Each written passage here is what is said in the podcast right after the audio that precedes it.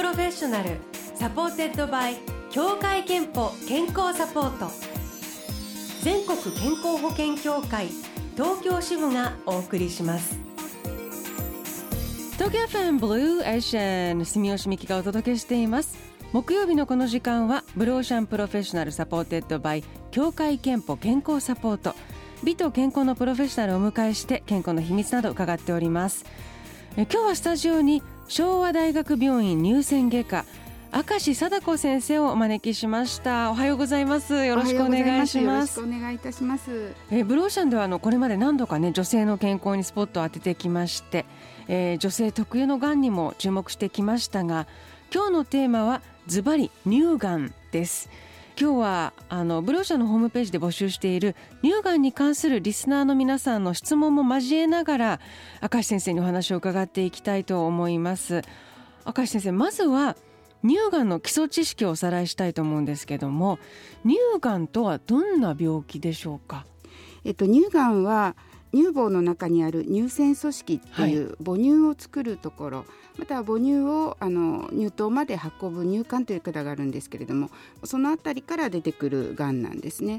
なので圧倒的に女性に多くできるがんではありますけれども、まあ、男性もゼロではないんですね。日本人の中だと0.5%ぐらいは男性の乳がんの方もいらっしゃるという状態です。でその乳がんについての質問なんですが、はい、えー、山口県の56歳の会社員の女性玉ねぎ探偵団さんからえー、どのようなタイプの人また生活スタイルの人にも発症する、えー、その関連性はあるのでしょうかと、えー、いう質問そして千葉県の48歳の女性会社員のとっこさんからは肉食が乳がんになりやすいと聞いたことがありますが事実でしょうかといただいています。あの人のこうタイプとか生活スタイル食生活によって乳がんになりやすい、はい、なりにくいという関連があるのかという質問が複数あるんですけど、はい、とこれは関連があります。まずはどのようなタイプっていうとですね一つはまあご家族に乳がんの方がたくさんいらっしゃる場合ですね、うん、あと乳がん卵巣がんといったがんがたくさんある方の場合には、えー、よく気をつけていただく必要があります。うん、あと片一方の例えば右に、えー、乳がんになった方っていうのは左側にまたできる確率が他の方よりは多いんですね。やはり、まあ、あの乳がんになりやすい体質ということで反対側になる確率が高い。うん、それからですね二酸高齢者さんの方も乳がんになりやすいと言われています。それから生活スタイルとか、はい、まあ、一つはアルコールですね、まあ、飲む量が多い方はなる確率が高くなります。あと若い頃のタバコそれからお食事でいくとですね、まあ、あの肉食というかですね動物性脂肪をたくさん取ると増えると言われています。なので、まあ、バターであるとかですね、はい、あと閉経後の肥満も関連しています。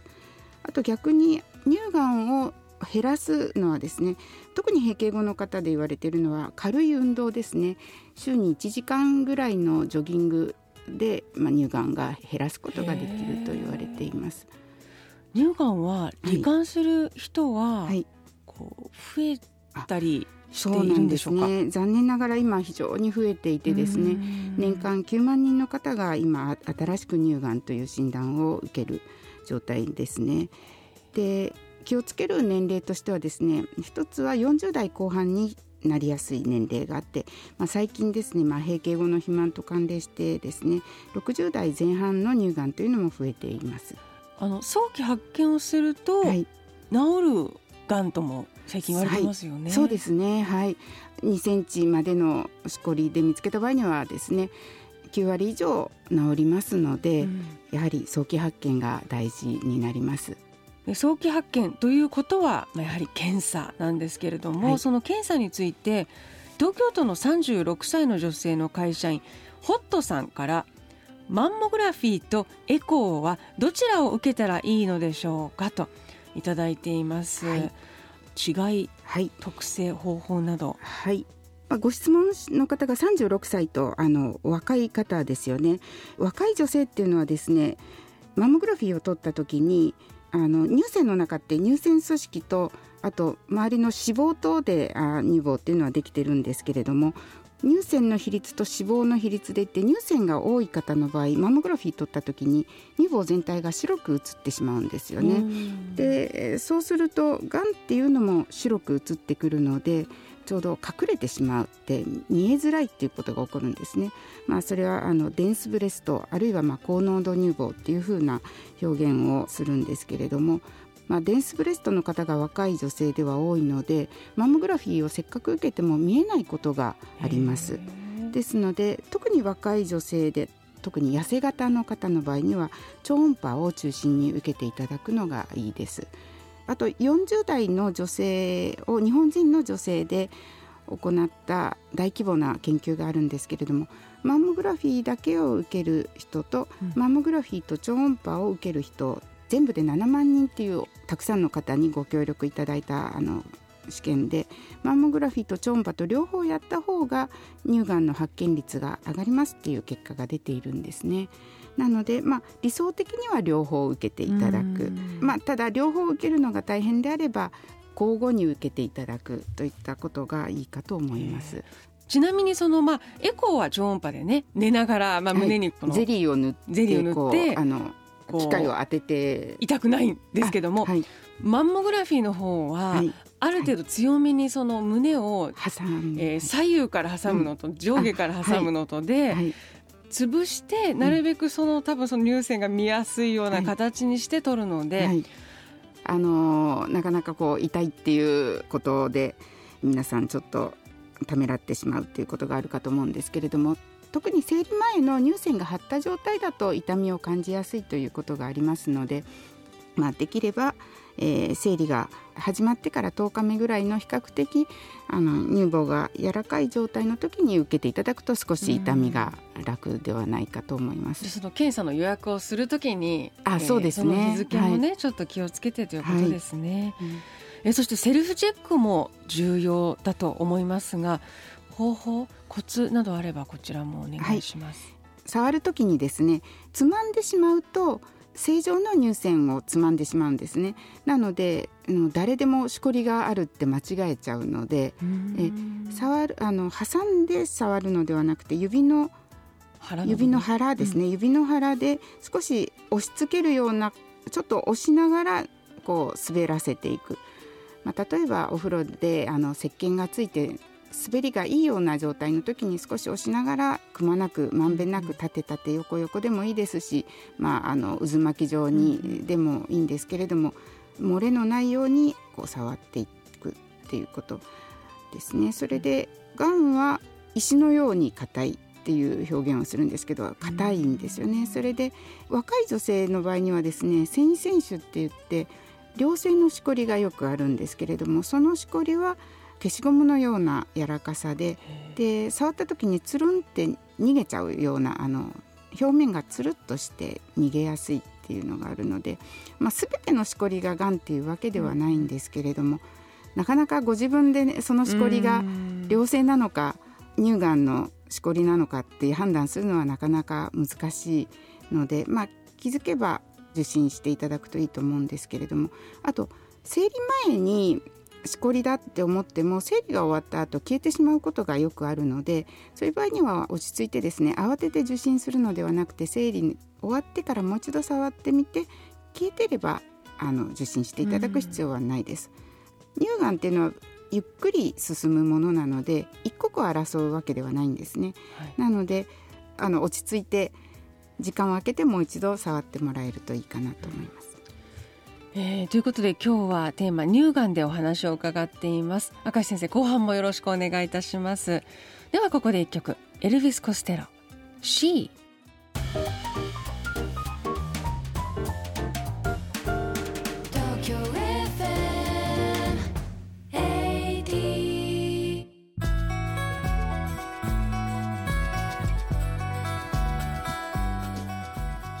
東京 FM ブルーオーシャンブルーオーシャンプロフェッショナル supported by 協会けんぽ健康サポート。今日はテーマ乳がんについて昭和大学病院乳腺外科明石貞子先生にお話を伺っています。明石先生乳がんについてリスナーからこんな質問も届いています、えー、千葉県の41歳の会社員の女性バジルさんから胸が大きい小さいで乳がんにかかる率は変わるのでしょうかと。えっと、特にですねそういうデータはないんですよね。まあ、こう思ってる方結構いらっしゃって私小さいのになんで乳がんになったのかしらっていう方もいらっしゃるんですね、うん、なのであの大きさにかかわらず検診は受けていただければと思います。そして東京都の45歳の専業主婦の方ですね。チーママさん。乳がんの初期症状はどんな感じなんですか？と。ご自分では特にですね痛みだとかそういうことはほぼないんですよね。なので、えー、しこりを見つけるっていうことが大事です。それと乳頭乳首からですね血液が出てきて見つかることも、まあ、たまにはあるんですね。なので、えーと、乳頭から白いミルクは、まあ、あの大丈夫なんですけれども血液混じりの、まあ、真っ赤だったり場合によっては黒いもの。そういう時には、まあ、検査をする必要がありますね。なるほどと乳がんは進行によっては切除というね、選択にもちろんなるんだと思うんですけれども、はい、そんな中、はい、今現在一部切除ではなくその全摘で乳房再建手術を受けるという、まあ、この技術や制度の変化で再びその選択肢が注目されていると聞いたんですけれども、はい、まあ、あの乳がんという診断がついた場合には、まあ、基本的には切除が大原則であります。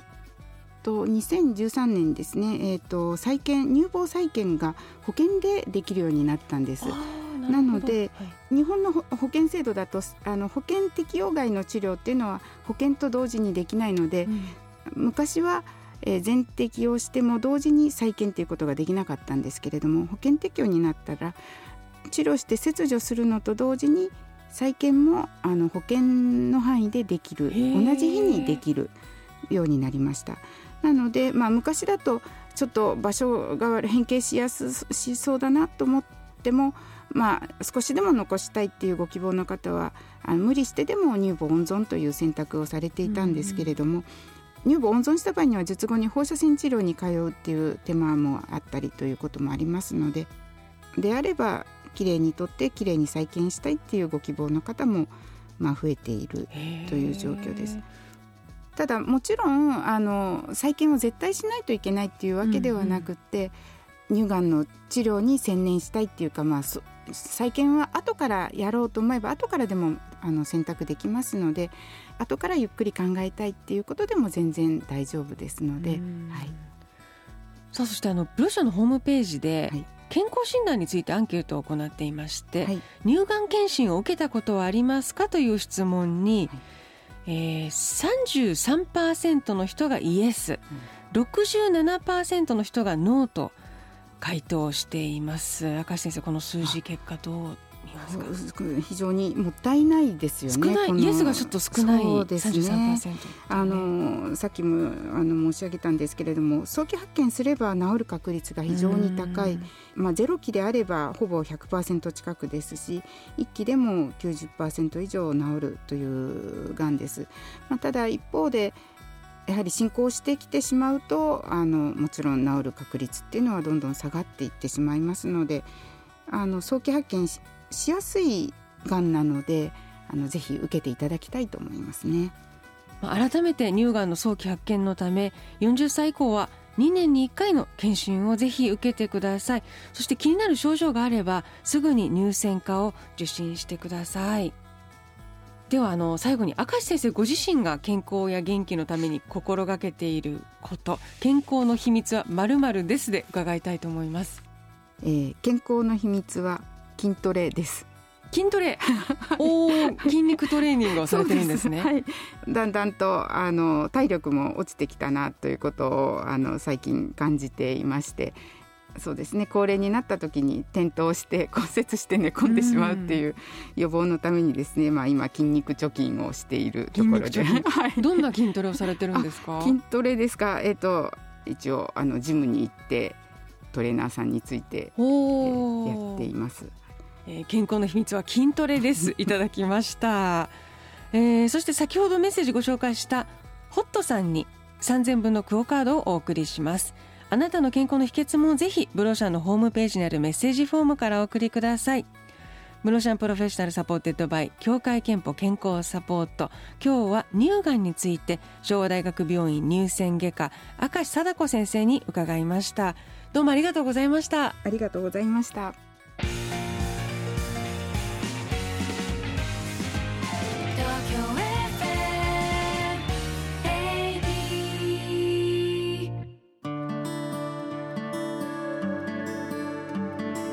あなたの健康をサポートする協会憲法東京支部からのお知らせです。皆さんは乳がん検診を受けていますか？生涯のうちに乳がんになる日本人女性の割合は年々増加し現在では9人に1人と言われています。協会憲法では加入者ご本人様向けに乳がんなどのさまざまながんに対応した生活習慣病予防検診をご用意しています。早期発見早期治療のためにもぜひご利用ください。詳しくは協会けんぽ東京支部のホームページをご覧ください。 Blue Ocean Professional supported by 協会けんぽ健康サポート。全国健康保険協会東京支部がお送りしました。